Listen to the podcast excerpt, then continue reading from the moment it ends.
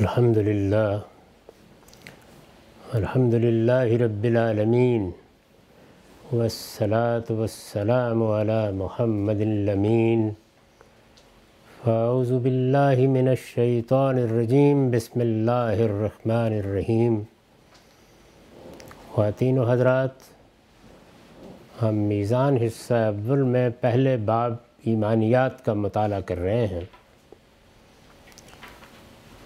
اس میں علامات قیامت کا باب پچھلی نشست میں خاتمے کو پہنچ گیا۔ اب وہ چیزیں زیر بحث آئیں گی جنہیں میں نے احوال کے زیر عنوان بیان کیا ہے۔ چنانچہ میں نے لکھا ہے قیامت کس طرح برپا ہوگی؟ اس کی تفصیلات قرآن میں کئی مقامات پر بیان ہوئی ہیں۔ زمین و آسمان پر کیا گزرے گی؟ مہو آفتاب اور نجوم و کواکب کے ساتھ کیا ہوگا؟ زمین پر بسنے والی مخلوقات کس صورت حال سے دوچار ہوں گی؟ لوگ کس طرح قبروں سے نکل کر اپنے پروردگار کے حضور میں جمع ہوں گے؟ قرآن میں جگہ جگہ اس کی تصویریں ہیں۔ ادب جاہلی کا مطالعہ کرنے سے معلوم ہوتا ہے کہ عربوں کا ذوق تشبیح سے زیادہ تصویر کا رہا ہے۔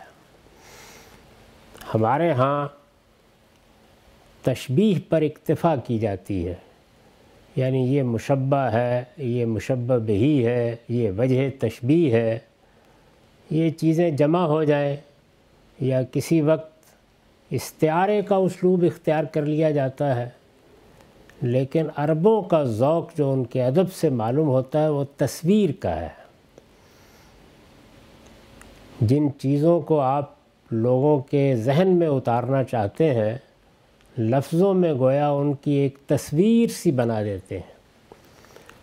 یہ سادہ طریقے پر نہ محض تشبیح ہوتی ہے، نہ استعارہ ہوتا ہے۔ اس میں ایک صورت حال کو یہاں سے اٹھایا جاتا ہے اور اس کے مقابل میں ایک ایسی صورت حال گویا ایک پینٹنگ کے طریقے پر سامنے لے آئی جاتی ہے کہ جزیات تک متعین ہو جاتی ہیں۔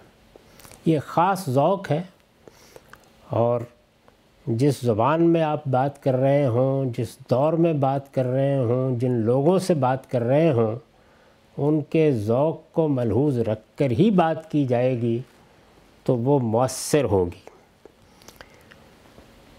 یہ پس منظر ہے جس میں میں نے یہ لکھا ہے کہ ادب جاہلی کا مطالعہ کرنے سے معلوم ہوتا ہے۔ ادب جاہلی یعنی رسالت معاب صلی اللہ علیہ وسلم کی بیست سے پہلے یا اسلام سے پہلے کا عرب کا ادب، اسے ادب جاہلی کہا جاتا ہے۔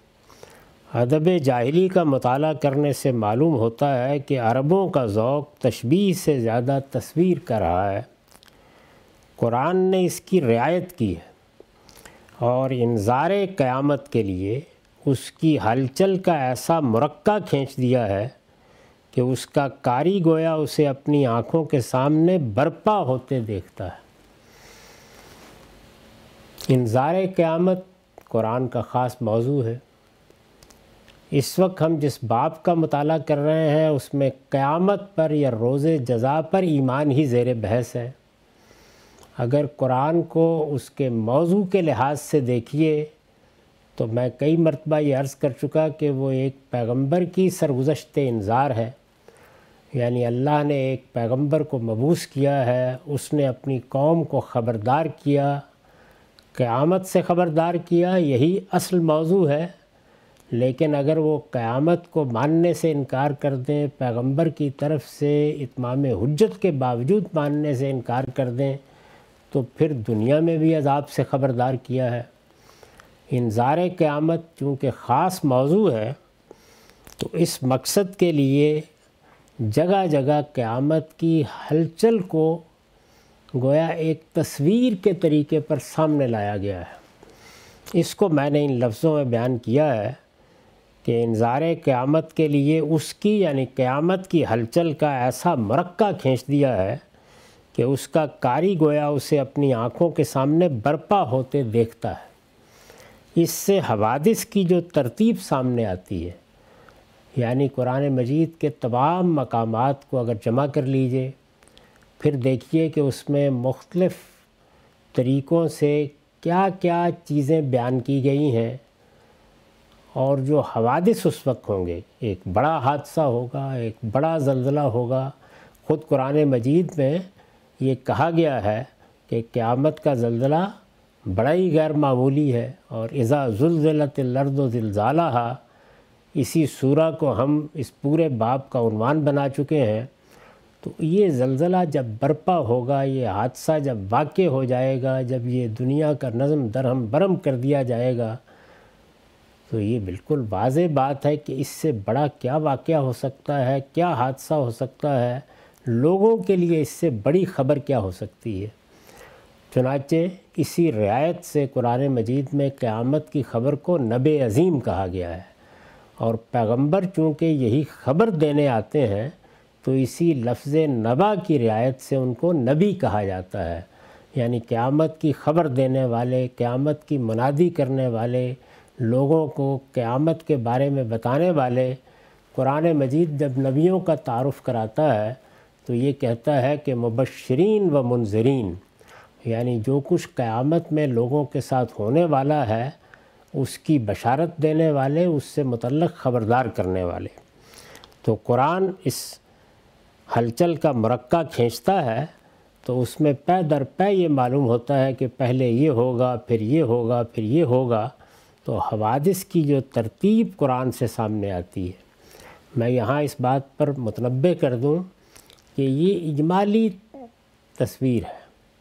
یہ ترتیب بھی بالکل اجمال ہی کے ساتھ سمجھی جا سکتی ہے۔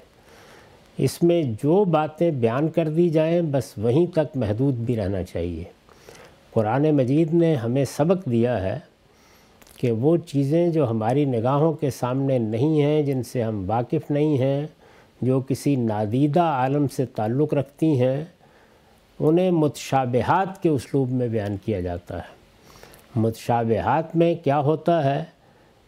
ایک تصور سامنے لایا جاتا ہے اور پھر اس کے بارے میں جو باتیں کہی جاتی ہیں، وہ ہمارے قریب کے ماحول سے بعض تعبیرات مستار لے کے کہی جاتی ہیں۔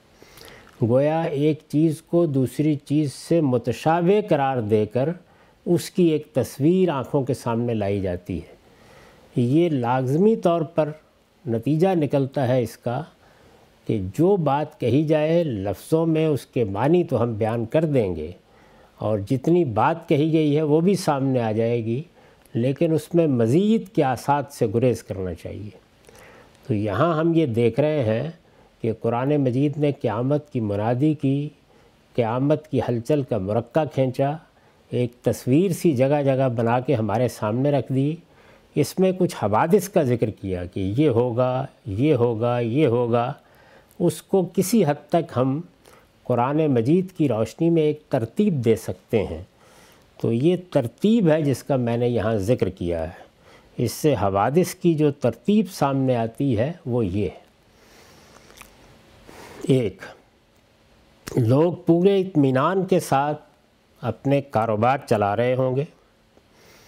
ان میں سے کوئی راستے میں ہوگا، کوئی بازار میں، کوئی مجلس میں، اور کوئی اپنے گھر میں۔ کسی کے حاشیہ خیال میں بھی نہیں ہوگا کہ نظم عالم درہم برہم ہونے والا ہے۔ یہ بہت اچھی طرح جان لینا چاہیے۔ قرآن مجید جس قیامت کی خبر دیتا ہے یا جس دن پر ایمان لانے کے لیے کہتا ہے یا جس کی تیاری کے لیے لوگوں کو خبردار کرتا ہے، وہ کوئی تدریجی سائنسی حادثہ نہیں ہے۔ عام طور پر لوگ یہ سمجھتے ہیں کہ یہ عالم ہے، اس میں آہستہ آہستہ تنزل ہو رہا ہے، لہٰذا بتدریج ایک وقت ایسا آئے گا کہ یہ دنیا ختم ہو جائے گی۔ قرآن میں یہ تصویر نہیں ہے۔ یہ تو ظاہر ہے کہ یہ دنیا اللہ تعالیٰ کی بنائی ہوئی ہے اور اس کا یہ نظم جو ہمارے سامنے ہے، یہ خود قرآن نے بتا دیا ہے، اللہ تعالیٰ نے پیغمبروں کے ذریعے سے خبر دے دی ہے کہ یہ عارضی نظم ہے۔ اس کو ایک دن فنا ہو جانا ہے۔ تو فنا ہو جانا ہے، یہ خبر ہے۔ اپنے اندرونی سائنسی تعمل سے فنا ہو جانا ہے، ہو سکتا ہے۔ لیکن قرآن جس قیامت کی خبر دیتا ہے وہ یہ نہیں ہے۔ اس میں بغتتاً جو کچھ ہونا ہے ہونا ہے۔ اچانک ہونا ہے۔ تو قرآن سے جو تصویر سامنے آتی ہے، وہ تصویر یہ ہے کہ لوگ پورے اطمینان کے ساتھ اپنے کاروبار چلا رہے ہوں گے۔ یہاں یہ بات بھی سمجھ لیجیے، معاف کیجیے۔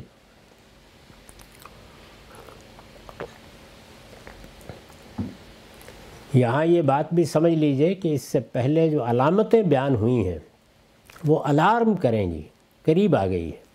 خود رسول اللہ صلی اللہ علیہ وسلم کی بیست قیامت کی علامت ہے۔ اس پر بھی پندرہ سو سال گزر چکے ہیں۔ یہی صورتحال باقی علامتوں کی ہے۔ میں ابھی علامات کا باپ ختم کر کے فارغ ہوا ہوں اور میں نے اس میں بتایا ہے کہ یاجوج و ماجوج کے خروج کی بھی ابتدا ہو چکی۔ اب وہ اپنے عروج کی طرف بڑھ رہا ہے۔ وہ نشانیاں جو رسول اللہ علیہ وسلم نے جبریل امین کو بتائی تھیں، وہ بھی پوری ہو چکی ہیں۔ لیکن بہرحال ہم اپنے کاموں میں مصروف ہیں، نظم عالم چل رہا ہے، حکومتیں قائم ہیں، لوگ کام چھوڑ کر نہیں بیٹھ گئے۔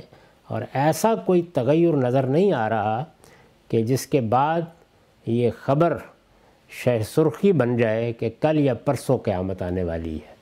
یا دس سال بعد آنے والی ہے، اس کا وقت اللہ ہی کے علم میں ہے اور آخر تک اللہ ہی کے علم میں رہے گا۔ لوگ اسی طرح سے نچند بے خوف ہوں گے۔ یعنی علامتیں ظاہر ہو چکی، تنبیہ ہو چکی، توجہ دلائی جا چکی۔ توجہ دلائی جاتی رہے گی۔ آخر تک بعض چیزیں نمودار ہو کے انسان کو متوجہ کریں گی، لیکن عمومی نظم چل رہا ہوگا، جو بھی ہے۔ لوگ پورے اطمینان کے ساتھ اپنے کاروبار چلا رہے ہوں گے، ان میں سے کوئی راستے میں ہوگا، کوئی بازار میں، کوئی مجلس میں، اور کوئی اپنے گھر میں۔ یہ گویا جس طرح کے معمول کی ہماری زندگی ہے، اس کا نقشہ ہے۔ کسی کے حاشیہ خیال میں بھی نہیں ہوگا کہ نظم عالم درہم برم ہونے والا ہے کہ اچانک سور پھونکا جائے گا اور زلزلہ قیامت برپا ہو جائے گا۔ سورہ نمل کی آیت ستاسی کا میں نے یہاں حوالہ دیا ہے۔ وہ یوم یونفق و سور فض من فِ السماوات و من فی الارض اللہ من شاء اللہ لوگوں اس دن کا خیال کرو جس دن سور پھونکا جائے گا۔ تو جو آسمانوں میں ہیں اور جو زمین میں ہیں، سب گھبرا اٹھیں گے سوائے ان کے جنہیں اللہ چاہے۔ یہ سور کیا ہے؟ سور پھونکا جائے گا۔ یہ سور کیا ہے؟ ہماری زبان میں اسے نرسنگا، بوک یا کرنا کہا جاتا ہے، اردو زبان میں۔ اب بگل یا سائرن کا لفظ بھی کم و بیش اسی مفہوم میں بولتے ہیں۔ یہ سور کیا ہے؟ ہماری زبان میں اسے نرسنگا، بوک یا کرنا کہا جاتا ہے۔ اس کی اصل حقیقت کو جاننا تو کسی کے لیے ممکن نہیں ہے۔ اس لیے کہ اس کا تعلق امور متشابہات سے ہے۔ قرآن مجید نے ابھی میں نے ذکر کیا، ہمیں متنبع کر دیا ہے کہ وہ چیزیں جو ہمارے اس عالم سے تعلق نہیں رکھتی، وہ چیزیں جو اللہ تعالیٰ کی دنیا یا اس ملایالہ سے تعلق رکھتی ہیں، جہاں اس کے فرشتے اس عالم کا نظم چلا رہے ہیں، وہ چیزیں جو قیامت کے حوال سے تعلق رکھتی ہیں ان کو بیان کرنے کے لیے متشابہات کا طریقہ اختیار کیا گیا ہے۔ یعنی لفظ واضح، معنی واضح، لیکن مصداق کیا ہے؟ بس اس کو کچھ تشبیہات دے کے ہماری اس موجودہ دنیا کی چیزوں سے یا ہمارے موجودہ تصورات سے سمجھا دیا گیا ہے۔ اس سے زائد کوئی بات نہیں کی جا سکتی۔ یہ سور کیا ہے؟ ہماری زبان میں اسے نرسنگا بوک یا کرنا کہا جاتا ہے۔ یعنی گویا بگل بجا دیا جائے گا، سائرن بج اٹھے گا۔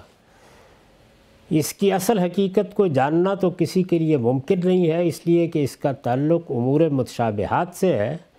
تاہم جو لفظ اس کے لیے اختیار کیا گیا ہے، اس کا کچھ تصور اس سے قائم کیا جا سکتا ہے۔ یعنی قرآن مجید نے اس بات کو سمجھانے کے لیے یا اس صورت حال کو بتانے کے لیے جو لفظ استعمال کیا ہے وہ سور کا لفظ ہے۔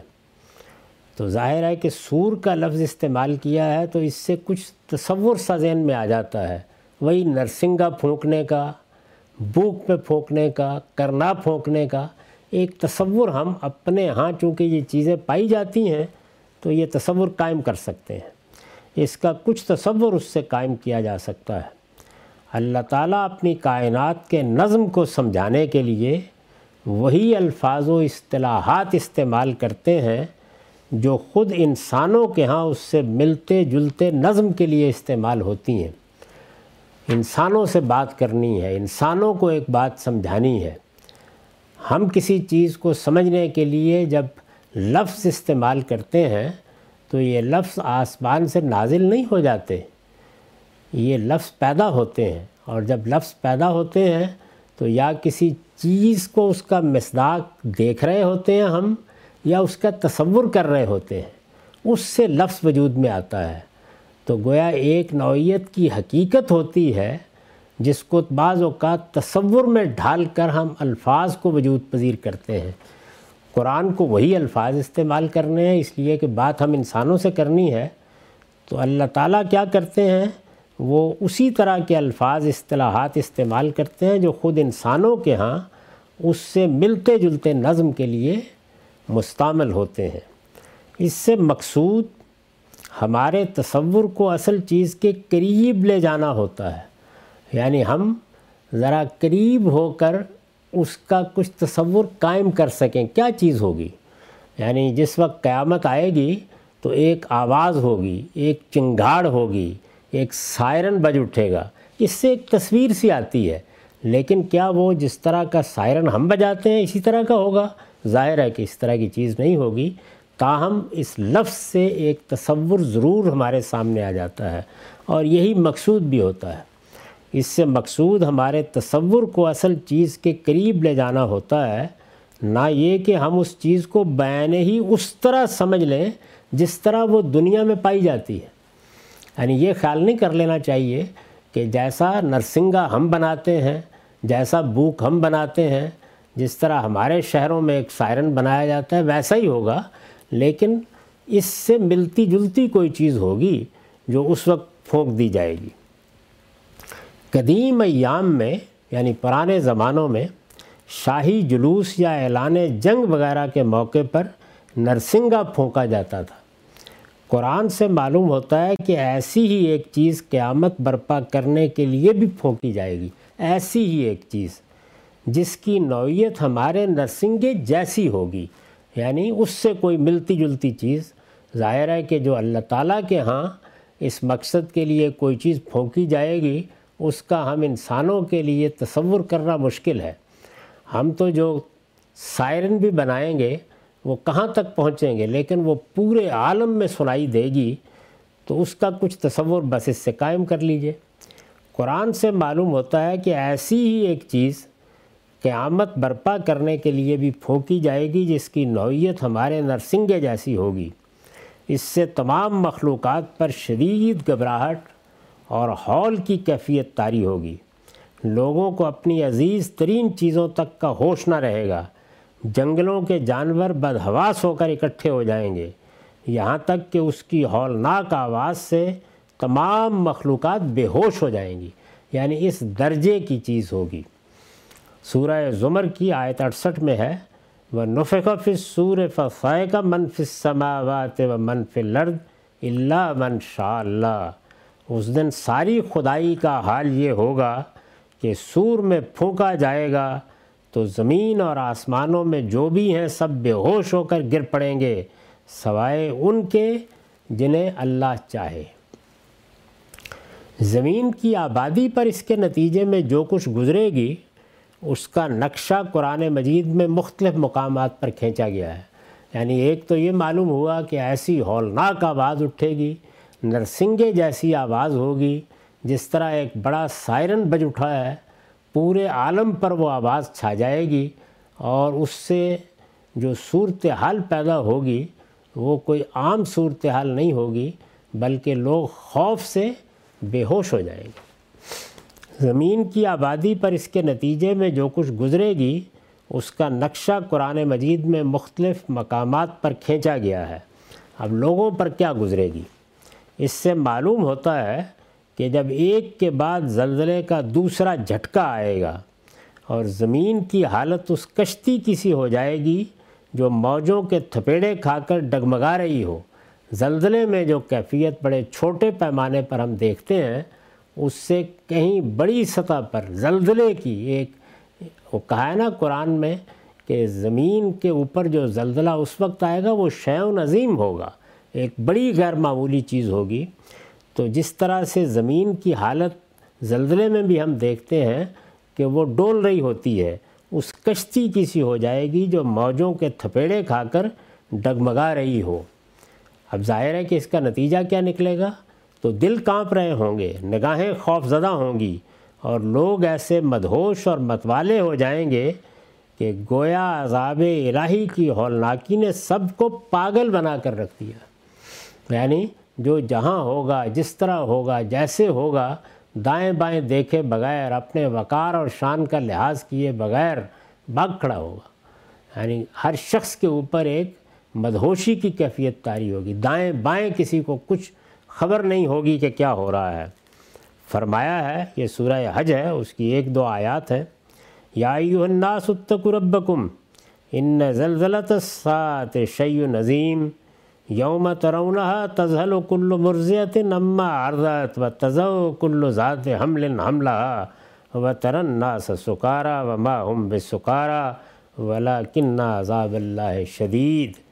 لوگوں اپنے پروردگار سے ڈرو۔ حقیقت یہ ہے کہ قیامت کا بونچال بڑی ہی ہولناک چیز ہے۔ تم جس دن اس کو دیکھو گے، ہر دودھ پلانے والی اپنے دودھ پیتے بچے کو بھول جائے گی اور ہر حمل والی اپنا حمل ڈال دے گی اور تم لوگوں کو مدہوش دیکھو گے۔ حالانکہ وہ مدہوش نہیں ہوں گے، بلکہ اللہ کا عذاب بھی کچھ ایسا سخت ہوگا۔ یہ بہترین تصویر ہے۔ یعنی اس میں یہ بتا دیا گیا ہے کہ عزیز ترین چیزوں کو بھی اس موقع پر انسان فراموش کر بیٹھے گا۔ ایسی ہلچل برپا ہوگی، اس طرح سے زمین پر ایک بھونچال تاری ہو جائے گا۔ یہ پہلی چیز ہے یعنی حوادث کی ترتیب بیان ہو رہی ہے۔ اس کے بعد دوسری، یہی وہ وقت ہے جب نظم عالم درہم برہم ہونا شروع ہوگا۔ پوری کائنات میں ایک ایسا زلزلہ عظیم برپا ہو جائے گا جس سے پہاڑ ریزہ ریزہ ہو جائیں گے۔ یعنی سور پھونکا گیا، ایک مدھوشی کی کیفیت تاری ہوئی، اس کی ہولناکی سے لوگ بھاگ کھڑے ہوئے، دائیں بائیں کا ہوش جاتا رہا، زمین کشتی کی ذرا ڈگمگانے لگی، یہاں سے بات شروع ہو گئی۔ یہ زلزلہ بڑھتا جائے گا اور جب بڑھتے بڑھتے اس جگہ تک پہنچ جائے گا کہ یہ نظمی سارا درم برم ہونا شروع ہو جائے گا۔ یہ دوسرا مرحلہ ہے جس کی اب تصویر میں آپ کے سامنے رکھ رہا ہوں کہ یہی وہ وقت ہے یعنی پہلے یہ مراحل گزرے، پھر یہی وہ وقت ہے جب نظم عالم درہم برہم ہونا شروع ہوگا۔ پوری کائنات میں ایک ایسا زلزلہ عظیم برپا ہو جائے گا جس سے پہاڑ ریزہ ریزہ ہو جائیں گے، سمندر پھوٹ بہیں گے، تمام کہکشانے اور اجرام فلکی اپنی جگہ چھوڑ کر ایک دوسرے میں جا پڑیں گے۔ یعنی اس وقت جو نظم قائم ہے، اس میں اربوں اور کھربوں کی تعداد میں سیارے اور ستارے ہماری زمین سے سینکڑوں گنا بڑے اس فضائے بسیط میں گردش کر رہے ہیں۔ سب اپنی جگہ چھوڑ دیں گے اور ایک دوسرے میں جا پڑیں گے۔ ہر طرف ایسا اختلال ہوگا کہ خیال اس کے تصور سے اور الفاظ اس کے بیان سے قاصر ہوں گے۔ یہ سلسلہ ایک ایسی مدت تک جسے خدا ہی جانتا ہے جاری رہے گا۔ یعنی ہم نہیں جانتے کہ کتنی دیر تک نظم عالم کے درہم برہم ہونے کا یہ سلسلہ جاری رہے گا، کس طرح سے یہ پوری کی پوری کائنات اپنی جگہ چھوڑ دے گی اور ایک نئی کائنات میں بدلنے کی طرف بڑھے گی۔ لیکن ابھی تقریب کا مرحلہ ہے۔ یعنی چیزیں اپنی جگہ چھوڑ چکی ہیں، ایک دوسرے سے ٹکرا رہی ہیں اور ایک بڑا حادثہ ہے جو واقع ہو رہا ہے۔ معافی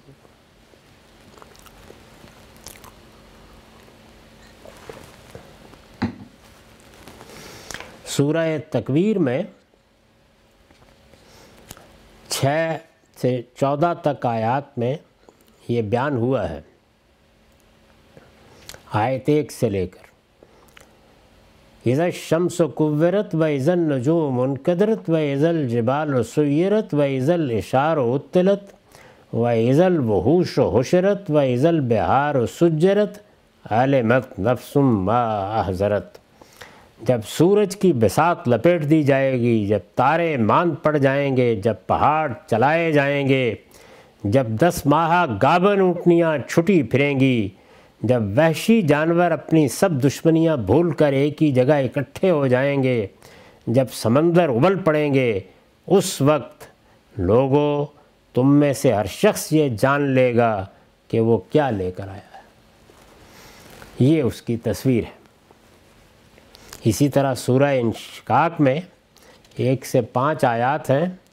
عزت سماؤن شکت واضنت لربی ہا و حکت و عزت لرز و مدت و القت معافی ہا و تخلت واضنت لربی ہا و حکت جب آسمان پھٹ جائے گا اور اپنے پروردگار کے حکم کی تعمیل کرے گا اور اسے یہی زیبا ہے اور جب زمین تان دی جائے گی اور جو کچھ اس کے اندر ہے اسے باہر پھینک کر خالی ہو جائے گی اور اپنے پروردگار کے حکم کی تعمیل کرے گی اور اسے یہی چاہیے، وہی تمہارے پروردگار سے ملاقات کا دن ہوگا نظم عالم درہم برہم ہوگا۔ قرآن مجید میں اس کی تصویریں بہت مقامات پر ہیں۔ یہ چند جگہ ہیں جن کا انتخاب کر کے میں نے آپ کے سامنے رکھ دیا ہے کہ اس طرح کی صورت پیدا ہو جائے گی۔ پھر تیسرا مرحلہ ہے۔ اس کے بعد وہ مرحلہ شروع ہوگا جسے قرآن میں اعادہ خلق سے تعبیر کیا گیا ہے۔ یعنی یہ تخریب کا مرحلہ تھا۔ ہر چیزیں فنا ہو۔ ہر چیز اپنی جگہ چھوڑ رہی ہے۔ ہر چیز ایک دوسرے کے ساتھ ٹکرا رہی ہے۔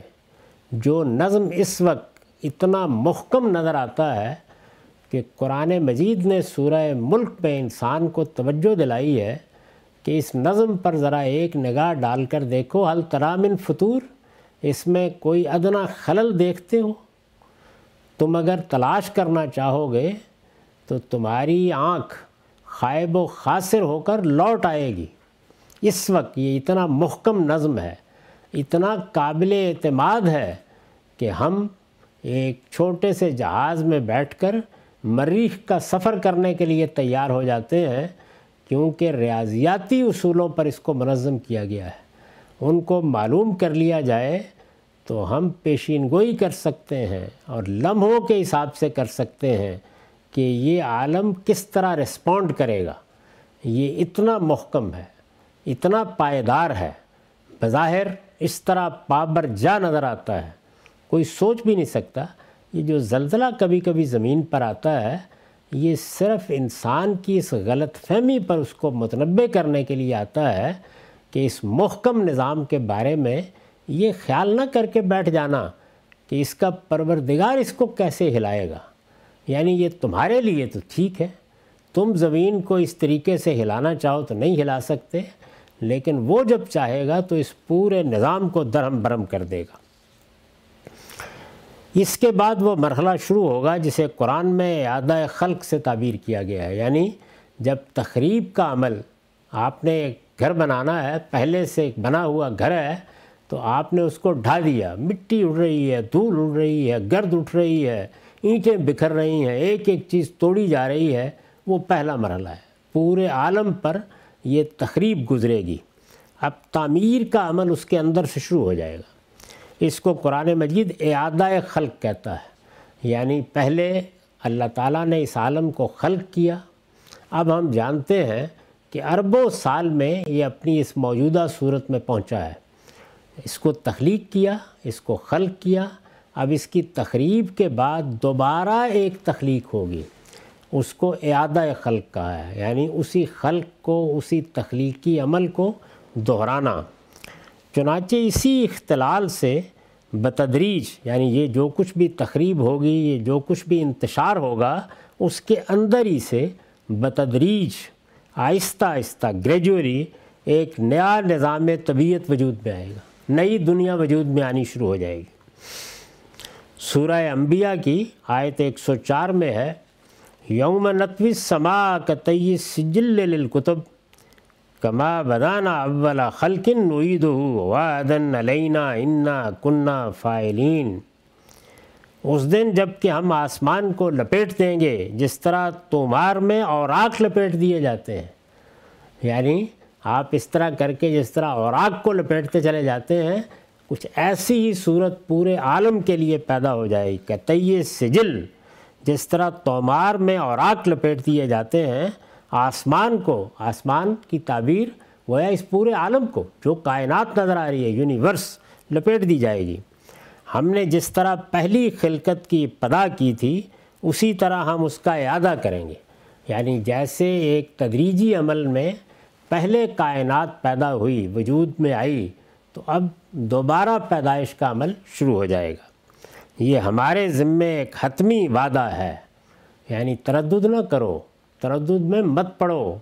یہ وعدہ ہے اور ایک حتمی وعدہ ہے کہ ہم اس عالم کو ختم کر کے، درہم برہم کر کے ایک نیا عالم وجود میں لائیں گے۔ ہم اس کو ضرور کر کے رہیں گے۔ انا کنہ فائلین۔ اس کی صورت کیا ہوگی؟ آپ کی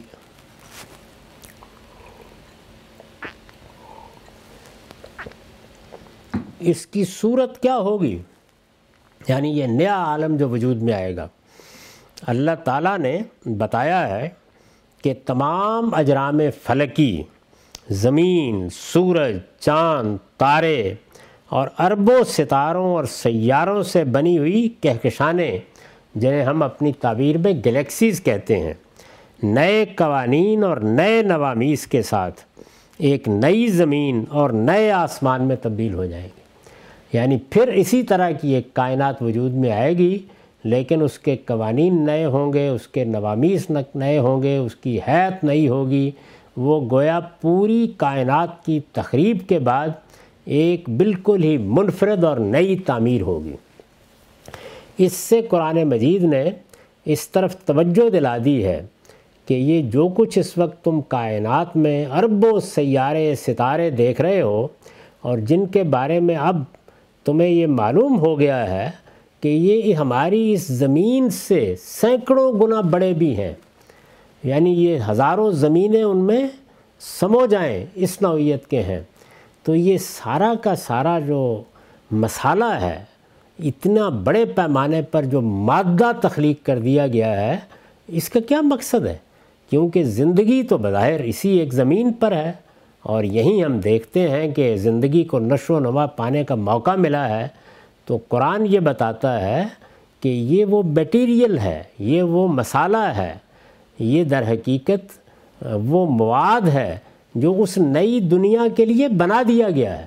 اس کو صرف ایک نئی ترتیب میں ڈھالنا ہے قیامت کے وقت۔ اور جب ڈھالا جائے گا تو پھر وہ دنیا وجود میں آئے گی۔ کہ یہ اربوں انسان جو پیدا ہوئے اور ان کے ساتھ جنات بھی، اس لیے کہ ان کے لیے بھی انجام ہے۔ تو یہ سب کے سب پھر اس دنیا میں آباد ہوں گے۔ یعنی اس وقت جتنے ہیں اور اب تک جتنے پیدا ہو گئے ہیں، سب آباد ہوں گے۔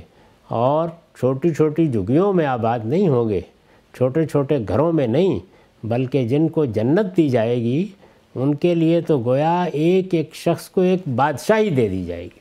یہ تصویر ہے۔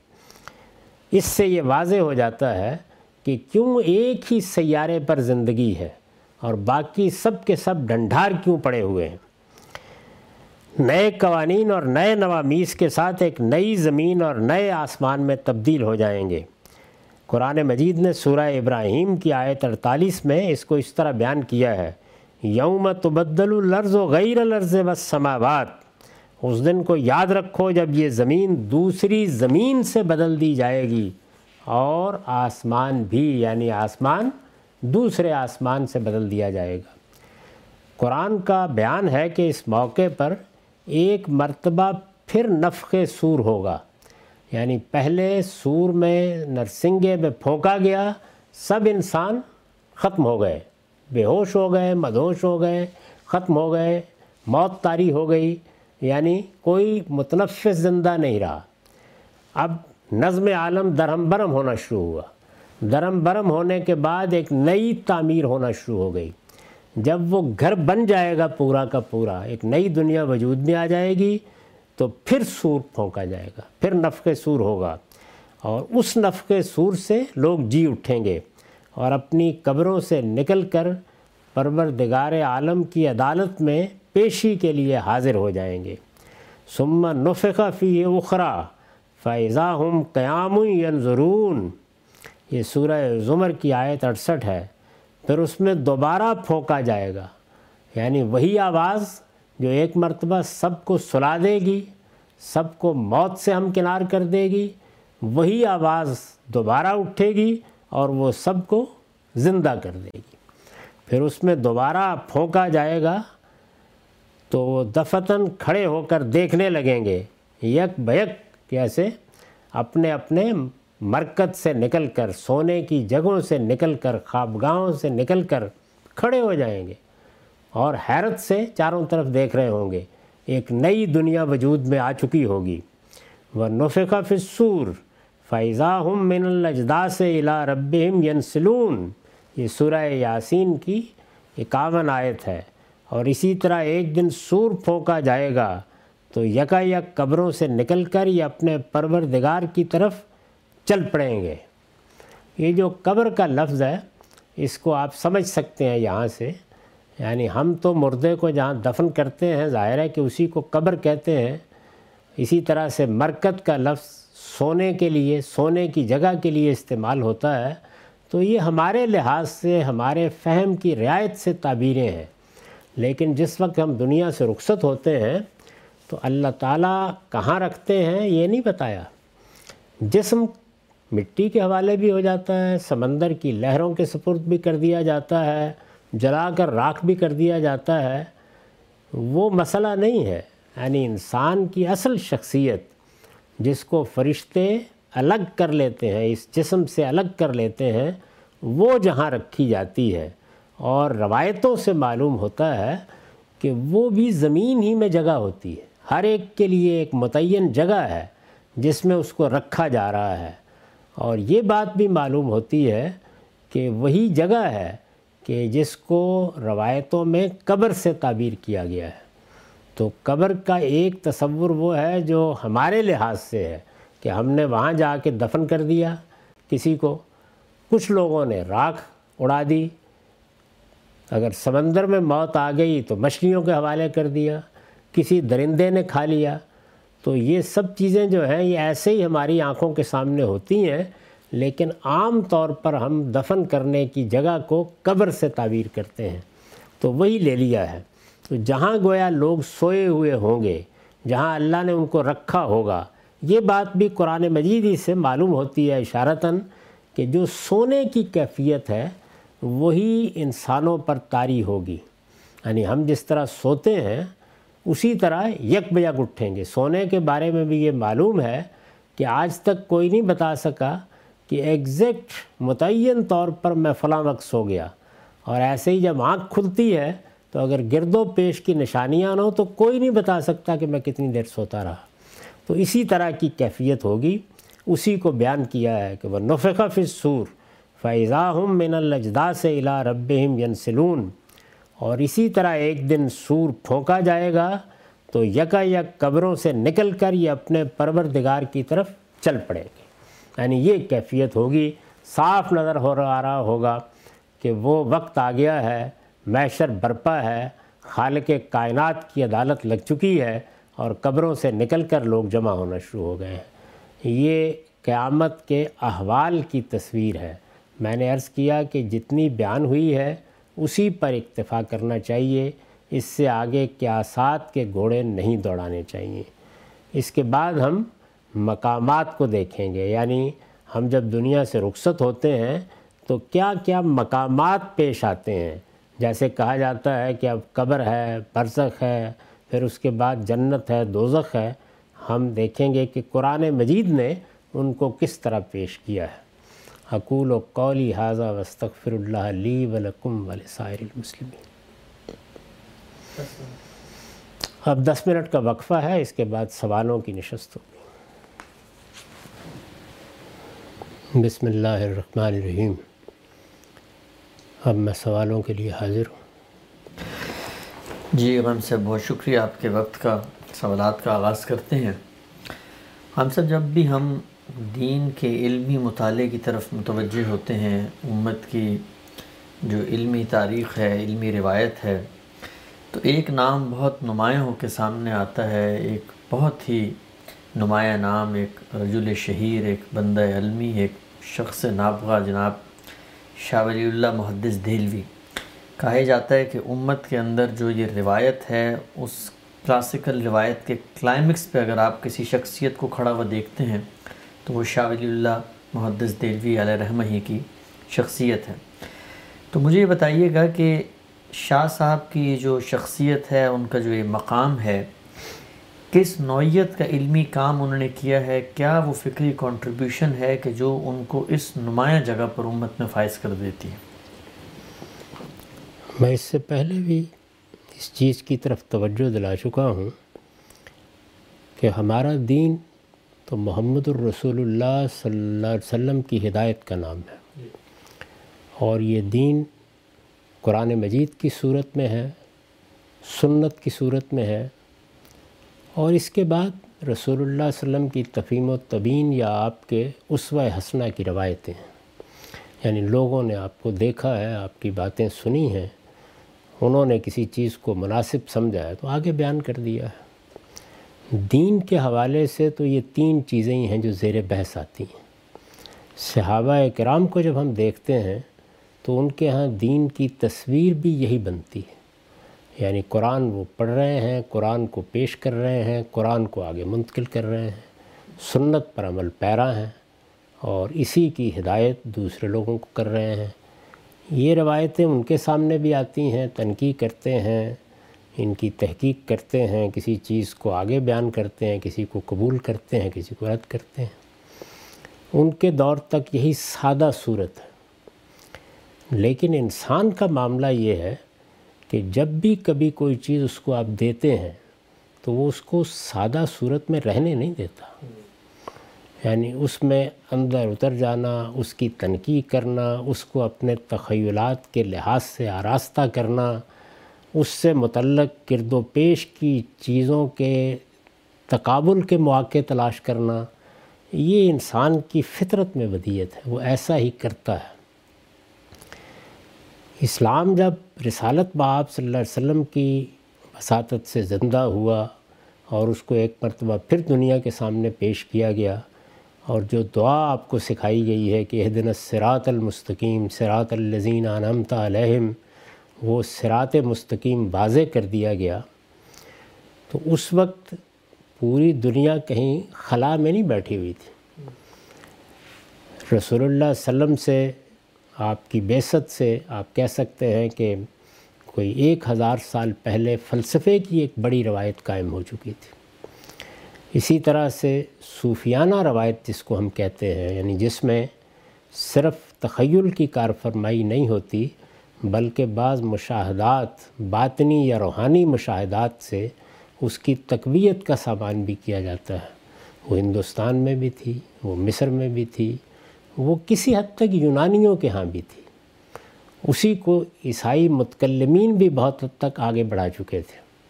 تو وہ بھی ایک بڑی پختہ فکری کے ساتھ اپنے بنیادی مقدمات ترتیب دے چکی تھی۔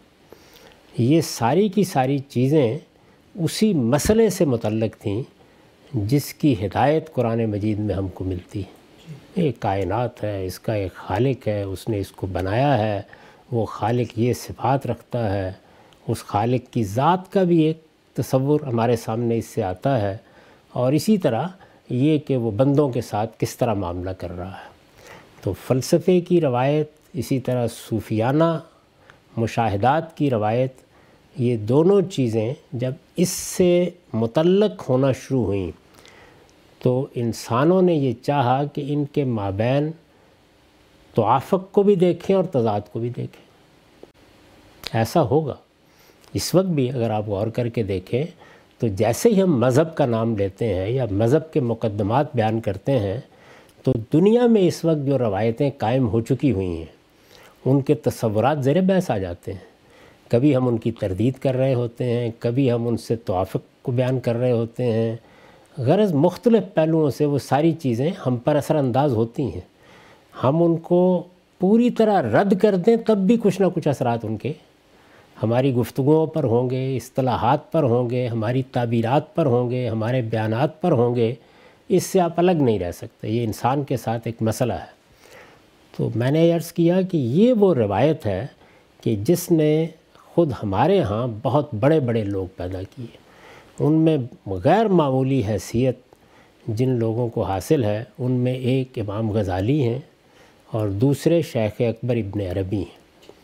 ان لوگوں نے اس فلسفے کی اور صوفیانہ مذاہب کی پوری روایت کو سامنے رکھ کر اور ادھر جو دین ان کو ملا، اس کو سامنے رکھ کر یہ کوشش کی ہے کہ ایک پورا نظام فکر آپ کو بنا کے دکھائیں۔ میں اس وقت یہ عرض نہیں کر رہا کہ وہ نظام فکر بنانا صحیح تھا، وہ غلط تھا، وہ کیا بنا، لیکن بہرحال یہ کام بہت بڑا ہے اور غیر معمولی کام ہے۔ اس کی چکا چوند ہوتی ہے۔ جب ایک غیر معمولی حیثیت کا حامل شخص یہ نظام فکر بناتا ہے، تو وہ اصطلاحات کو، وہ تعبیرات کو ایک بالکل نئی دنیا میں لے جاتا ہے۔ اور بظاہر ایسے لگتا ہے کہ جیسے انسانی فکر کے تمام سوتے ایک جگہ پر آ کر مل گئے۔ گویا ایک مجمع البہور بنتا چلا جا رہا ہے۔ وہ فلسفہ بھی اپنی جگہ متاثر کر رہا ہوتا ہے۔ صوفیانہ روایت بھی اپنی جگہ گرفت رکھتی ہے۔ اور ادھر مذہب ظاہر ہے کہ پیغمبروں کی ہدایت ہے۔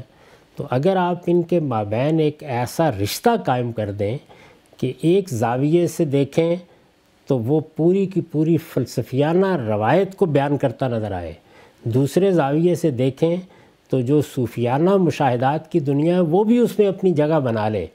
اور مذہب مذہب کی تعبیرات یا اس کا ظاہری عمل بھی اپنی جگہ قائم رہے۔ تو اس سے گویا جو نظام فکر وجود میں آئے گا، وہ یہ تاثر دے گا کہ اس کے اندر بڑی جامعیت ہے، غیر معمولی جامعیت ہے۔ ہماری پوری تاریخ میں اسی طرز کو، اعلیٰ طرز سمجھا گیا ہے۔ یعنی اس کی تحسین ہوتی ہے۔ اس کو غیر معمولی اہمیت دی جاتی ہے۔ ابن تیمیہ نے، ابن قیم نے اسے چیلنج کرنے کی کوشش کی ہے۔ میں نے یہ الفاظ بہت سوچ سمجھ کر استعمال کیا ہے کہ چیلنج کرنے کی کوشش کی ہے۔ اور جو سلف کی روایت تھی، اس کی بنیاد پر چیلنج کرنے کی کوشش کی ہے۔ یہ چیلنج معمولی نہیں تھا۔ اس کے باوجود وہ اتنا سخت جان ثابت ہوا کہ اس وقت آپ کہہ سکتے ہیں کہ پوری مسلمان امت میں اسی نوے فیصد آبادی اسی طرز فکر کو دین کا صحیح طرز سمجھتی ہے اچھا۔ تو میں نے یہ گزارش کی کہ ہمارے ابتدائی دور میں جن لوگوں نے یہ نظام فکر بنایا اس کو وجود بخشا اس کے اجزاء درست کیے یہ بجائے خود آپ یہ اندازہ کیجیے کہ سکرات و افلاطون جیسے بڑے فلسفیوں نے جو کام کیا ہے انسانی فکر میں، اسی طرح کا کام ہے جو مذہبی فکر کو سامنے رکھ کر کیا گیا ہے۔ اسی طرح جو صوفیانہ مذاہب کی روایت ہے، جیسے آپ بدھ مت کو دیکھتے ہیں، چینی مذاہب کو دیکھتے ہیں، ہندو مت کو دیکھتے ہیں، اس کا بھی ایک لحاظ سے کہ یہ تو نچوڑ اس میں سامنے آ جاتا ہے۔ تو اس کا اثر بڑا غیر معمولی ہوتا ہے، بہت غیر معمولی ہوتا ہے۔ آپ ابتدائی دور پر ایک نگاہ ڈال کے دیکھیں تو امام غزالی اور ابن عربی، شیخ اکبر ابن عربی، اس میں نمایاں ترین شخصیات ہیں۔ اور اگر آخری دور پر نگاہ ڈال کے دیکھیں تو سب سے بڑے آدمی جو آپ کو علم میں، فکر میں، بات کو بیان کرنے میں نظر آئیں گے اور اسی سطح پر نظر آئیں گے وہ امام الہند شاہ ولی اللہ تو یہ مجھے اس لیے دراز نفسی سے کام لینا پڑا کہ میں آپ کو یہ بتا سکوں کہ شاہ ولی اللہ کی شخصیت کا کیا معاملہ ہے۔ ان کی حجت ہو، ان کی تفیمات ہوں، ان کی اضالت الخفا ہو، ان کی خالص صوفیانہ تعبیرات پر کتابیں ہوں، سطحات، لمحات وغیرہ، یہ سب کو آپ پڑھ کے دیکھیں تو یہ پوری کی پوری ٹریڈیشن ہے جس کو انہوں نے نیا آہنگ دیا ہے، نیا لب و لہجہ دیا ہے۔ جہاں جہاں خلات ہیں ان کو پورا کیا ہے۔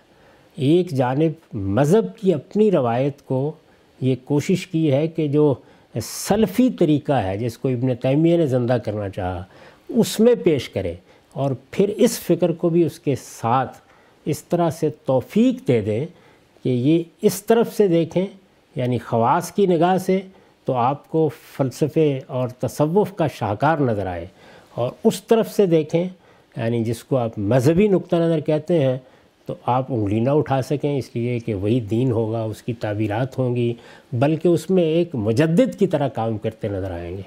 تو شاہ صاحب کی شخصیت یہ ہے۔ اور اس شخصیت اور اس طرح کی شخصیت کے اثرات نہ ہوں، یہ نہیں ہو سکتا۔ چنانچہ اس وقت کا جو ہمارا ہندوستان ہے، اس میں آگے دیوبندی نقطہ نظر کو دیکھ لیجیے یا بریلوی نقطہ نظر کو دیکھ لیجیے، اہل حدیث نقطہ نظر کو دیکھ لیجیے۔ یعنی تمام تر روایتی مذہبیت وہ شاہ صاحب کی خوشچین ہے، ان کو یہ حیثیت دیتی ہے، ان کی حجت میں دین کو جس طرح پیش کیا گیا ہے، اس کو ہی ایک مثالی تصویر کی حیثیت سے لوگوں کے سامنے رکھتی ہے۔ تو شاہ صاحب ایک بڑے آدمی ہیں، اس میں کوئی شک نہیں ہے کہ ان سے ہر شخص اعتناب برتنے پہ مجبور ہے۔ باقی رہ گئی یہ بات کہ یہ نظام فکر صحیح ہے، یہ غلط ہے، اس کی بنیادیں کیا ہیں، اس کو کس طرح سے دیکھنا چاہیے۔ وہ ظاہر ہے کہ اس وقت کا موضوع نہیں ہے۔ اس پر تو میں اپنی پوری زندگی میں بات کر رہا ہوں۔ ہم صاحب آپ نے کافی تفصیل سے بتایا، کچھ اور پہلو میں چاہوں گا۔ شاہ صاحب کی جو تصانیف ہیں، مثلا حجت اللہ البالغہ ہے یا اضالت الخفہ ہے، باقی کئی تصانیف ہیں۔ یہ جو ایک مجموعی فریم ورک کے اندر دین کو بیان کرنا اور پھر اس کی جو احکام ہے، اس کی حکمتوں کو دریافت کرنا لگتا یہ ہے کہ جب آپ ماضی کے علماء، بالخصوص عرب علماء آپ اپنے ابن تیمی ابن قیم کا بھی ذکر کیا کہ گزشتہ چار پانچ سو سال میں اگر نظر دوڑائی جائے تو شاید یہ واحد شخصیت نظر آتی ہیں۔ اسی لیے ان کو کہا جاتا ہے کہ یہ ضرور سنام ہے ہماری اس علمی تراث اور تاریخی روایت کا۔ نظر یہ آتا ہے جب علوم اسلامیہ کے طلبہ ان کی چیزیں پڑھتے ہیں کہ ایک کنسسٹنٹ کمبینیشن ہے ان کے افکار کا جس کو اپنی کتب میں بیان کر رہے ہیں۔ اور کئی جگہوں پر اشتہاد بھی کر رہے ہیں۔ مثلا مختلف فقوں کو ملانے کی بات کرتے ہیں، تصوف کی بعض کلامی بحثیں جن پہ بالعموم اعتراض ہوتا ہے، اس کو حل کرتے نظر آتے ہیں۔ تو یہ جو فکری پریزنٹیشن ہے، میں ان کی فکر کی آپ کیسے دیکھتے ہیں، اس پہ بحث نہیں کر رہا ابھی۔ میں صرف یہ پوچھنا چاہ رہا ہوں کہ یہ جو فکر کو پریزنٹ کیا ہے انہوں نے، جس مجموعی ہولسٹک پرسپیکٹو سے، اس کو آپ کیسے دیکھتے ہیں؟ میں نے تو اسی کا ذکر کیا ہے کہ وہ اپنی ذات میں ایک بڑا کام ہے۔ علامہ اقبال نے reconstruction of religious thought in Islam کے عنوان سے اپنے خطبات کے آخر میں یہ بتایا ہے کہ مذہب کی پدا ہوگی تو سادہ ایمان سے ہوگی، پھر مختلف مراحل سے گزر کر وہ ایک فکر بن جاتا ہے۔ اور اس کا ذروہ کمال کیا ہے؟ وہ یہ ہے کہ وہ عرفان بن جائے۔ میں اس سے من البدایہ النہایا اختلاف رکھتا ہوں۔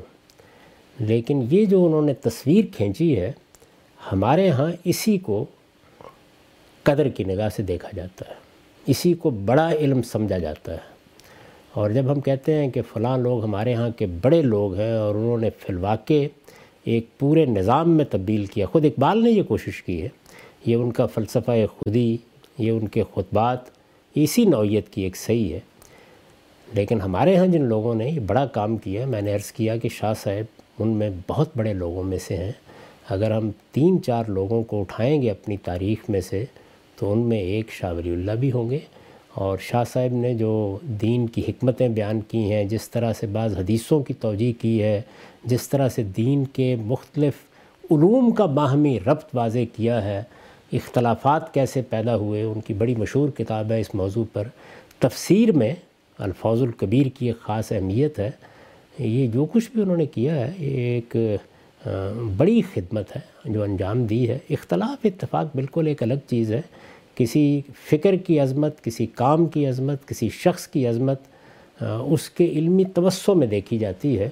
اس سے اختلاف، اتفاق تو ہم کیا ہی کرتے ہیں اور میں بھی کرتا ہوں۔ آخری پہلو ہم سے بتائیے گا کہ موجودہ دور میں جو آپ دیکھتے ہیں، جو ہماری اس وقت روایتی تعبیر دین کو لوگ پیش کر رہے ہیں، وہ کھڑے ہوئے تو اسی تعبیر پر ہیں جو ماضی سے چلی آ رہی ہے، لیکن آپ کو لگتا ہے کہ جو پریزنٹیشن کنسسٹنسی جو دلائل اور جس طریقے سے ہاں ان کی اپنی روایت میں شاہ صاحب یا باقی افکار لوگ پیش کرتے ہیں، آپ کو لگتا ہے کہ وہ روایت اس جگہ سے کچھ ڈیٹیچ نظر آتی ہے اور کچھ جس کو آپ کہتے ہیں بہت ہی قریب اور لٹرل انداز میں ماضی کی اس روایت کو بھی پیش کر رہی ہے۔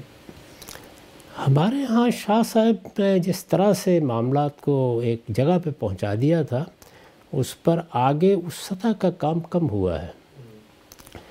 جب تینی مدارس وجود میں آ جاتے ہیں، ایک خاص مدرسہ فکر میں لوگ اپنے آپ کو بند کر لیتے ہیں، خاص طور پر فقی اسکولوں کے ساتھ وابستگی، تقلیدی صورت اختیار کر لیتی ہے۔ تو ان بلند سطحوں پر کھڑے ہو کر چیزوں کو دیکھنا یہ اتنا آسان نہیں رہتا۔ اور شاہ صاحب جیسے لوگ روز روز پیدا بھی نہیں ہوتے، تاہم بحثیت مجموعی یعنی کچھ انفرادی آراء کچھ تفردات ان سے قطع نظر کر کے بحثیت مجموعی شاہ صاحب کے کام کو بڑی قدر کی نگاہ سے دیکھا جاتا ہے۔ بلکہ ارتفاقات کے عنوان سے شاہ صاحب نے جو تصور پیش کیا کہ ہمیں اپنے نظم اجتماعی کو کیسے دیکھنا چاہیے، دنیا میں آنے والی تبدیلیوں کو کیسے دیکھنا چاہیے اور انسانوں کے اور مذہب کے ربط کو کیسے قائم کرنا چاہیے بہت لوگوں نے ایک فلسفے کی حیثیت سے اپریشیٹ کیا۔ ان میں ایک بڑا نام مولانا عبید اللہ سندھی کا ہے۔ انہوں نے شاہ صاحب کے مطالعات کو بہت آگے بڑھایا۔ ان کی بعض تعبیرات یا شاہ صاحب کو جیسے وہ دیکھتے ہیں، اس پر بھی بحثیں ہوتی رہتی ہیں۔ نقد و نظر بھی ہوتا رہتا ہے۔ لیکن بہرحال وہ بھی شاہ صاحب کو دیکھنے کا ایک نیا زاویہ تھا۔ اور اس کو بہت لوگوں نے اپریشیٹ کیا، اس سے ایک تحریک پیدا ہوئی، ایک انقلابی تصور پیدا ہوا۔ اور میرے نزدیک وہی پہلو ہے کہ جس نے بہت زیادہ سیاسی تعبیر کے لیے بنیادیں فراہم کی۔ اور پھر مولانا سید ابو صاحب مودودی نے اس کو باقاعدہ ایک دوسرے نظام کی صورت دے دی، جو ہمارے سامنے پورے دین کو ایک خاص جگہ سے دیکھتا ہے اور بیان کرتا ہے۔ ٹھیک ہے بہت شکریہ شاہ اللہ علیہ رحمہ کی شخصیت، ان کی فکر و خدمات پہ آپ نے مختصراً اظہار خیال کی۔ آگے بڑھتے ہیں سوالات کے سلسلے کو، آگے لے کر چلتے ہیں۔ یہ سوال ہم سے اکثر پوچھا جاتا ہے کہ آپ سے جب یہ دریافت کیا جائے کہ سنت کیا ہے اور سنت کی ایک متعین فہرست بھی آپ نے اپنی کتاب میں دی ہے تو آپ یہ بتاتے ہیں کہ سنت تو اجماع اور تواتر کے ذریعے ہم تک پہنچی ہے اور مسلمانوں کی پوری نسلیں اور معاشرہ اس کو پہنچاتا رہا ہے۔ لیکن وہ نسلیں اور معاشرہ سنت پہنچاتا رہا ہے۔ ان نسلوں اور معاشرے سے اس سنت کی ویریفیکیشن کا عمل کیسے ہوگا؟ ہم کیسے آج نکلیں گے؟ کیا بازاروں میں جائیں گے؟ مسلمانوں کو جمع کر کے ان سے پوچھیں گے؟ اجماع اور تواتر دریافت کیسے ہوگا؟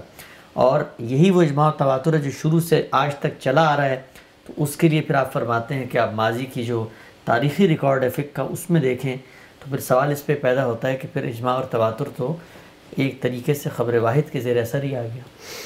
یہ سوال جب مجھ سے کیا جاتا ہے تو میں حیرت میں چلا جاتا ہوں۔ مسلمانوں کا پورا علم اس بات کو ایسے ہی بیان کرتا ہے۔ یعنی مسلمانوں کے پورے علم کی طرف جب آپ رجوع کرتے ہیں تو وہ آپ کو یہ کہے گا کہ یہ قرآن مجید ہم کو مسلمانوں کے ایما اور تواتر سے ملا ہے۔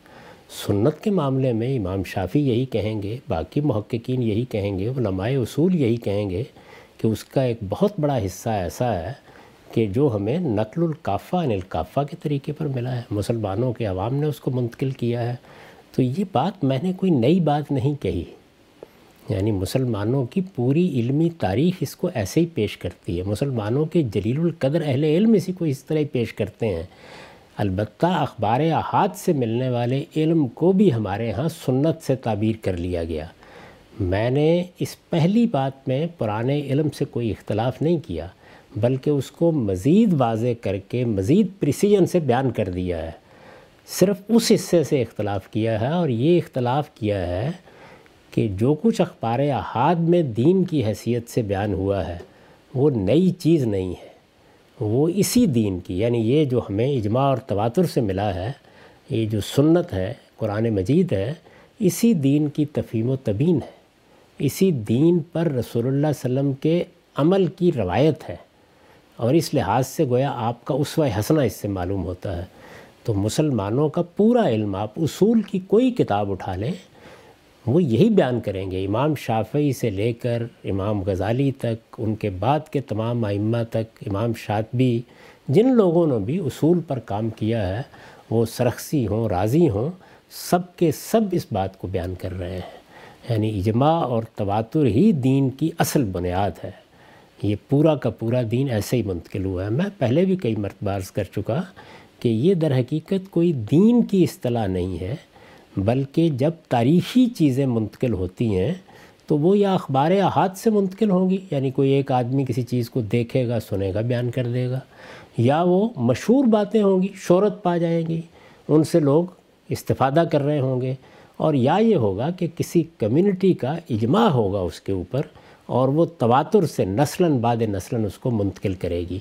یہ آخری ذریعہ چیزوں کو یقینی بنا دیتا ہے، انسانی علم کے دائرے میں یقینی بنا دیتا ہے۔ تو یہ طریقہ ہی ہمارے ہاں بھی اختیار کیا گیا ہے۔ مسلمانوں کے مورخین، مسلمانوں کے محدثین، مسلمانوں کے فقہ سب یہی تعبیرات اختیار کرتے ہیں۔ سب اسی طرح اس کو بیان کرتے ہیں۔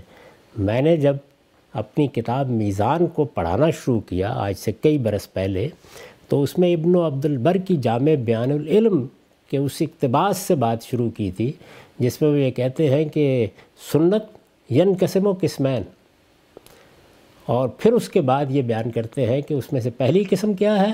نقل القافہ القافہ یعنی مسلمانوں کی پوری جماعت اس کو منتقل کرتی ہے۔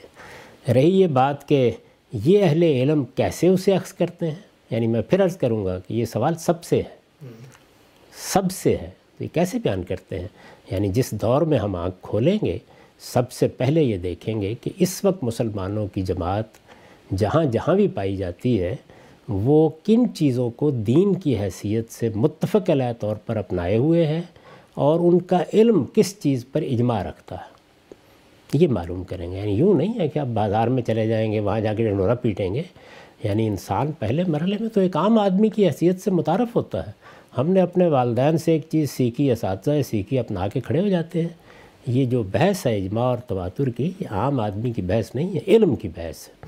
تو جب آپ علم کے دائرے میں داخل ہوتے ہیں، تو پہلا سوال یہی ہوتا ہے کہ مجھے جو دین بتایا جا رہا ہے کہاں ہے؟ قرآن مجید کے بارے میں یا سنت کے بارے میں آپ مسلمانوں کے علم سے رجوع کرتے ہیں۔ اور جب دیکھتے ہیں کہ ان کے مدرسوں میں، ان کی کتابوں میں، ان کے عام علماء کی زبان پر یہی ایک بات ہے۔ تو یہ سارا علم جو آپ کے موجودہ دور کا علم ہے، یہ بتا دیتا ہے۔ ہم مراکش سے انڈونیشیا تک مسلمانوں کو رمضان کے مہینے میں روزے رکھتے دیکھتے ہیں، ہم ہر سال ان کو حج و عمرہ کے لیے جاتے دیکھتے ہیں۔ اسی طریقے سے ہم ان کو پانچ وقت نماز پڑھتے دیکھتے ہیں، مسجدوں میں جاتے ہیں، اسی طرح دیکھتے ہیں۔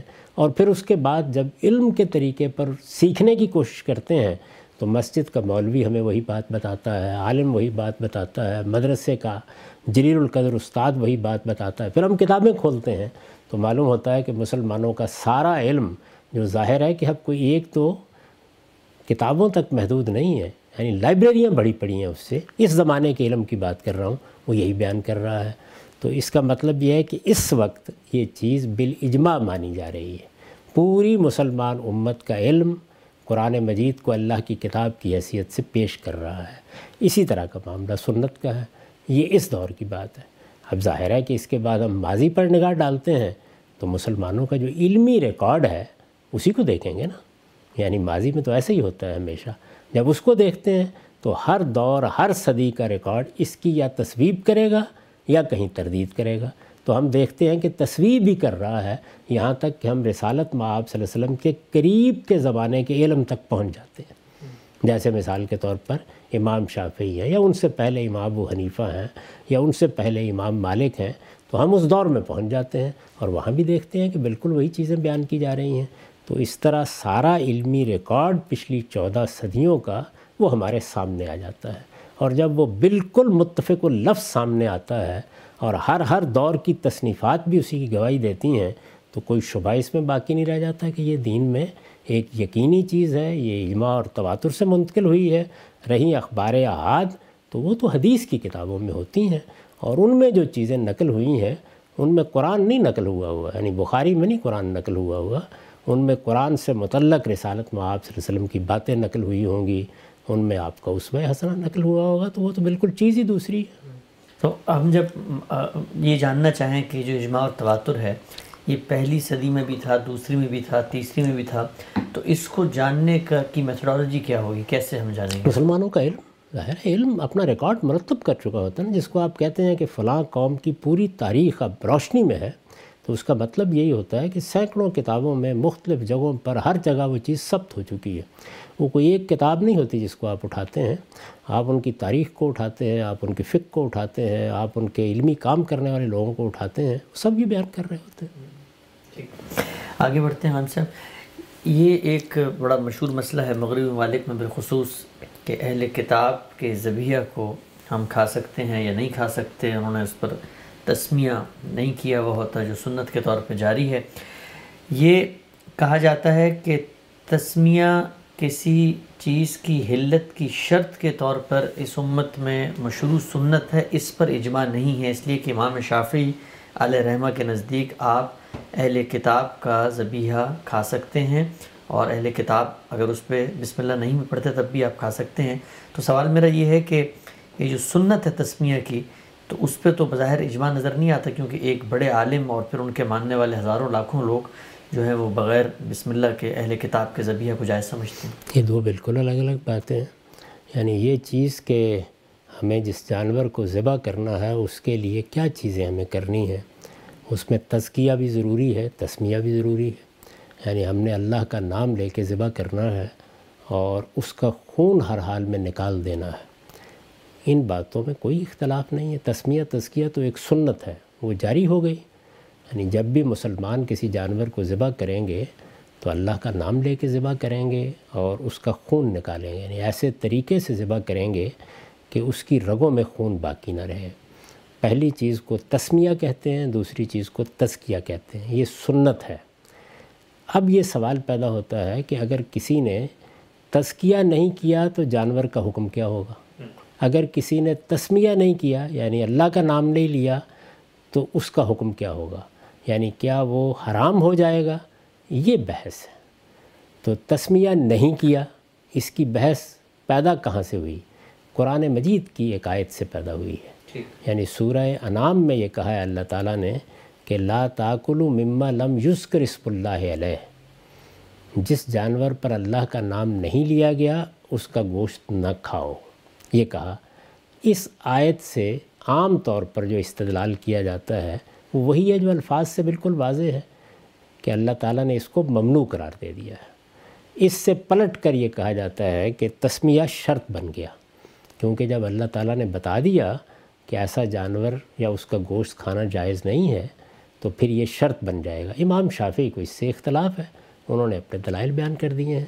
تو اس بات کو تنقید کر کے الگ الگ بیان کرنا چاہیے۔ یعنی کسی چیز کی حیثیت کیا ہے اور کسی چیز کو مشروع کیا گیا یا یعنی نہیں دو چیزیں بالکل الگ الگ ہوتی ہیں۔ یہ بات کہ تسمیہ مشروع ہے، یہ بات کہ تزکیہ لازم ہے، یہ چیزیں تو طے شدہ ہیں۔ ایک سنت کے طور پر جاری ہیں۔ ان میں سے کوئی چیز نہیں ہوئی۔ اس کو اصطلاح میں کہتے ہیں متروک التسمیہ۔ یعنی کسی نے صحون اللہ کا نام نہیں لیا یا کسی نے امدن اللہ کا نام نہیں لیا۔ تو اس صورت میں اس جانور کا کیا حکم ہے؟ کیا ہم اس کو بسم اللہ پڑھ کے کھا سکتے ہیں؟ یا یہ ضروری تھا کہ وہ ذبح کرتے وقت ہی نام لیا جاتا نہیں لیا تو وہ ممنوع ہو جائے گا۔ اس دوسرے حصے میں بنائے استدلال سنت نہیں ہے۔ اس دوسرے حصے میں بنا استدلال قرآن کی آیت ہے۔ نکال کے دیکھیے میرے جلیل القدر استاذ مولانا امین حسن اسلائی نے یہاں قرآن کی آیت ہی سے استدلال کیا ہے۔ میری کتاب میزان نکال کر دیکھیے، میں نے قرآن مجید کی اس آیت ہی سے استدلال کیا ہے۔ گویا یہ فکھی سوال پیدا ہوتا ہے کہ ویسے تو یہ سنت ہے کہ ہمیں تسمیہ بھی کرنا ہے، تزکیہ بھی کرنا ہے، لیکن اگر کوئی شخص ان میں سے کسی چیز کو سہمن یا آمدن چھوڑ دے، تو اس کا حکم کیا ہے؟ تو تزکیہ کے معاملے میں تو کوئی اختلاف نہیں ہے، لیکن تسمیہ کے معاملے میں امام شافعی کا اختلاف ہے۔ وہاں ایک واقعی چیز ہے کہ خون نکلنا چاہیے۔ یہاں پر اللہ کا نام لینا ہے اور وہ اس آیت کو ایک خاص مفہوم میں لیتے ہیں۔ اور اس کے بعد جس آیت میں یہ کہا گیا ہے کہ اہل کتاب کا کھانا تمہارے لیے جائز ہے اس کو بھی بنائے استدلال بناتے ہیں۔ اور پھر یہ کہتے ہیں کہ متروک التسمیہ یعنی جس پر تسمیہ ترک کر دیا گیا ہے سہون کر دیا گیا ہے یا آمدن کر دیا گیا ہے تو آپ اللہ کا نام لے کے اس کو کھا سکتے ہیں۔ یہ ان کا موقف ہے۔ اس میں ہرگز یہ بات نہیں کہی کہ تسمیہ کوئی سنت نہیں ہے یا امام شافعی تسمیہ کو سنت نہیں مانتے، وہ بھی سنت مانتے ہیں۔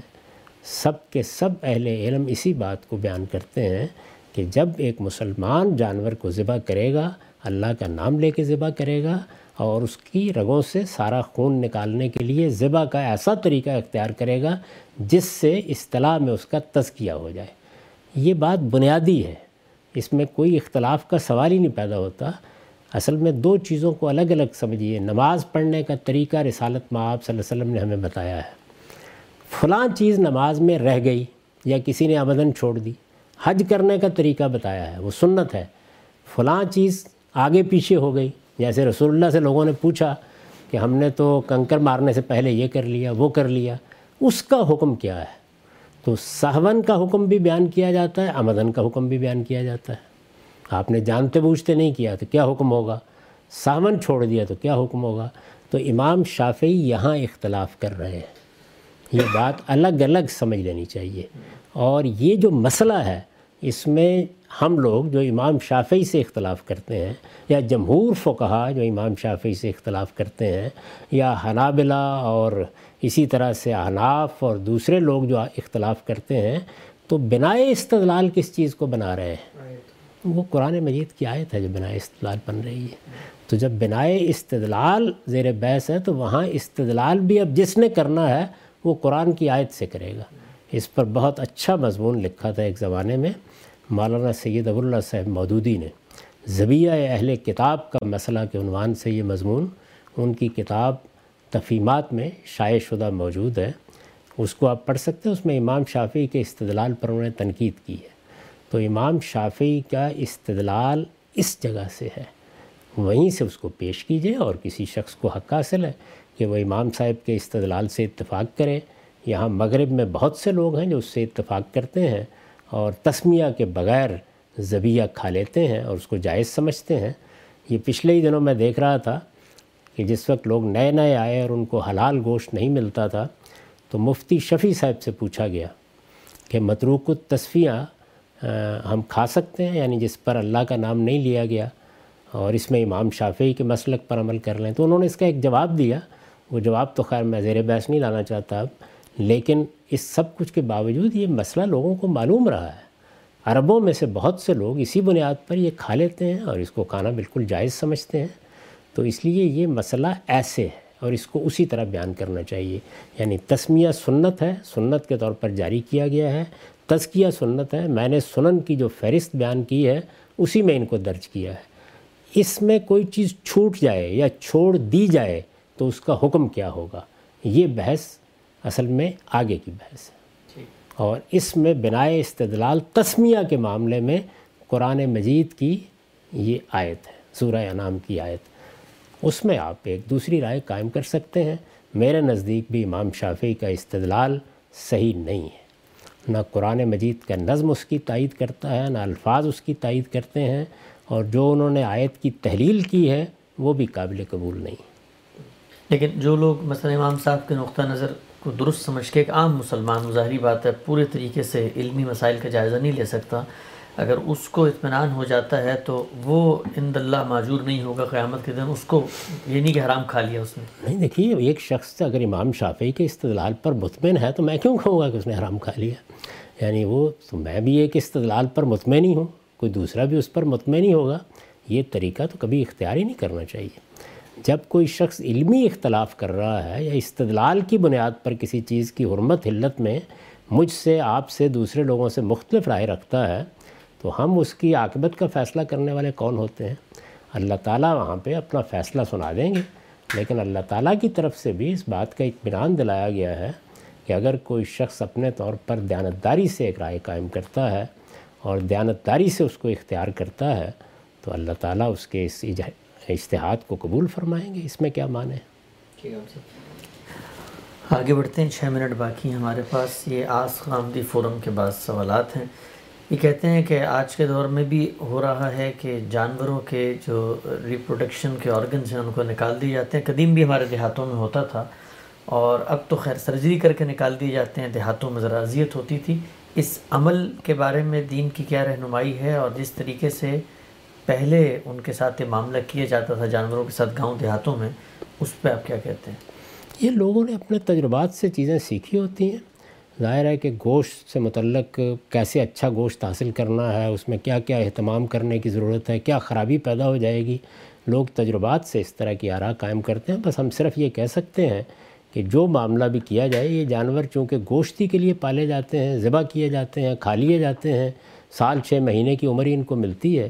تو اس وجہ سے یہاں لوگ اپنے تجربات کی روشنی میں اگر کوئی فیصلہ کرتے ہیں تو اس میں دینی لحاظ سے کوئی قابل اعتراض چیز نہیں ہے۔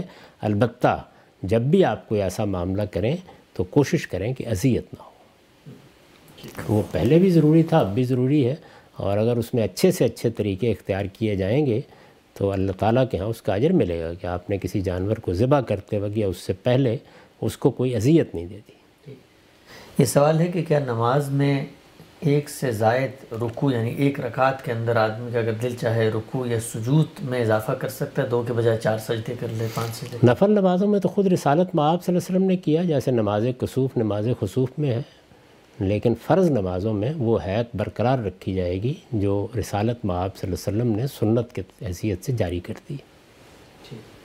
یہ سوال ہے سورہ معاہدہ کی آیت تینتیس چونتیس کے بارے میں اس میں کہا گیا ہے کہ اللہ اور اس کے رسول کے خلاف اعلان جنگ تو یہ پوچھتے ہیں کہ اللہ کے رسول تو سب دنیا میں موجود نہیں ہے تو کوئی شخص اگر آج اس طرح کا کام کرتا ہے، جب سود کو آؤٹ لا قرار دے دیا، تو پھر اس آیت کا اطلاق تو اس پہ نہیں ہو سکتا۔ نہیں، اس آیت کا یہ مطلب ہی نہیں ہے جو لوگ بیان کرتے ہیں۔ آیت کا مطلب تو یہ ہے کہ جب رسول اللہ علیہ وسلم کی حکومت میں یہ کہہ دیا گیا کہ اب کوئی شخص سود نہیں لے گا اور سب لوگوں کو یہ کاروبار بند کر دینا ہے، تو اگر کوئی سرکشی کر کے مقابلے میں کھڑا ہوتا ہے، تو فضن و بحرب من اللہ و رسول ہی اللہ اور رسول کی حکومت کی طرف سے پھر اس کے خلاف جنگی کارروائی کی جائے گی۔ یعنی یہ کارروائی کا اعلان ہے۔ تو اللہ اور رسول کے الفاظ وہاں اس لیے آئے ہیں کہ اللہ تعالیٰ آسمان پر موجود، رسول زمین پر موجود، اللہ کی حکومت قائم ہے، حکومت الہیہ۔ یہ بات قرآن نے واضح کر دی ہے کہ رسول اللہ حکومت کر رہے ہوں تو یہ اللہ کی حکومت ہوتی ہے۔ اور اللہ کی حکومت میں کسی شخص کو اگر کسی جرم کا ارتکاب کرے گا تو اللہ اور رسول کے مقابلے میں سرکشی کا مجرم بھی قرار دیا جا سکتا ہے۔ ٹھیک۔ اچھا آخر میں ہمارے پاس چند منٹ باقی ہیں۔ آپ کے علم میں لانا چاہوں گا تحریک مناج القرآن کے قیام کو آج چالیس سال ہونے کو ہیں۔ ڈاکٹر طاہر القادری صاحب نے یہ سلسلہ شروع کیا تھا۔ اس تحریک کو آپ کیسے دیکھتے ہیں؟ اس کے ثمرات، معاشرے میں اس کے اثرات، آپ کیسے اظہار خیال کرتے ہیں؟ یہ بڑی خوشی کی بات ہے۔ ادارہ منہاج القرآن نے اپنی عمر کے چالیس سال پورے کر لیے ہیں۔ اس طرح کے ادارے قومی اثاثہ ہوتے ہیں۔ یہ علم و تحقیق اور تعلیم و تعلم کا ادارہ ہے۔ جہاں تک اس ادارے کی ابتدا کا تعلق ہے، تو یہ میرے سامنے ہوئی ہے۔ میں نے عہد بہد اس کو ترقی کر دیکھا ہے۔ قرآن مجید میں چالیس سال کی عمر پختگی کی عمر کہی جاتی ہے۔ تو یہ ادارہ بھی اس عمر کو پہنچ گیا ہے۔ اس وقت عالمی سطح پر اس کے مراکز قائم ہیں۔ اور ہر جگہ ایک اعتدال اور توازن کی فضا قائم رکھی گئی ہے۔ اس کو فرقہ بندیوں سے بھی بالا تر رکھنے کی کوشش کی گئی ہے۔ آپ اگر ادارے میں جائیں، آپ لوگوں سے ملیں، آپ ان کے ساتھ بات کریں، تو آپ کو محبت اور شفقت کی فضا ملتی ہے۔ میرے اپنے گھر کے بالکل قریب منہاج القرآن کی مسجد ہے اور میں جمعہ کے لیے بھی بالعموم اسی مسجد میں جاتا ہوں۔ اور میں نے دیکھا ہے کہ وہ ہمیشہ اکرام سے پیش آتے ہیں، ہمیشہ بڑی محبت کے ساتھ ملتے ہیں اور وہاں پر کسی فرقہ بندی کے آپ کو اثرات نظر نہیں آتے۔ میں اس کو ڈاکٹر طاہر القادری صاحب کی ایک بڑی کامیابی سمجھتا ہوں۔ ہمارے ملک میں جس طریقے سے فرقے بنے ہوئے ہیں، جیسے اپنی اپنی بنیادوں پر فخر کیا جاتا ہے، جس طرح سے دوسروں کی تغلیط و تردید پر آپ اپنے فکر کی بنیاد رکھتے ہیں، اس کو چھوڑ کر اس طرح اعتدال اور توازن کے ساتھ لوگوں کو تعلیم دینا، ان کی تربیت کرنا، ان میں محبت پیدا کرنا، ایک پوری امت کی حیثیت سے ان کو سامنے رکھنا، یہ کوئی آسان کام نہیں ہے۔ اور انہوں نے یہ کام بڑی خوبی کے ساتھ کیا ہے۔ اور سب سے بڑی بات یہ ہے کہ جب وہ خود سیاست کی وادیوں میں نکلے، تو اس وقت بھی انہوں نے یہ کوشش کی کہ منہاج القرآن کو اس سے الگ رکھیں۔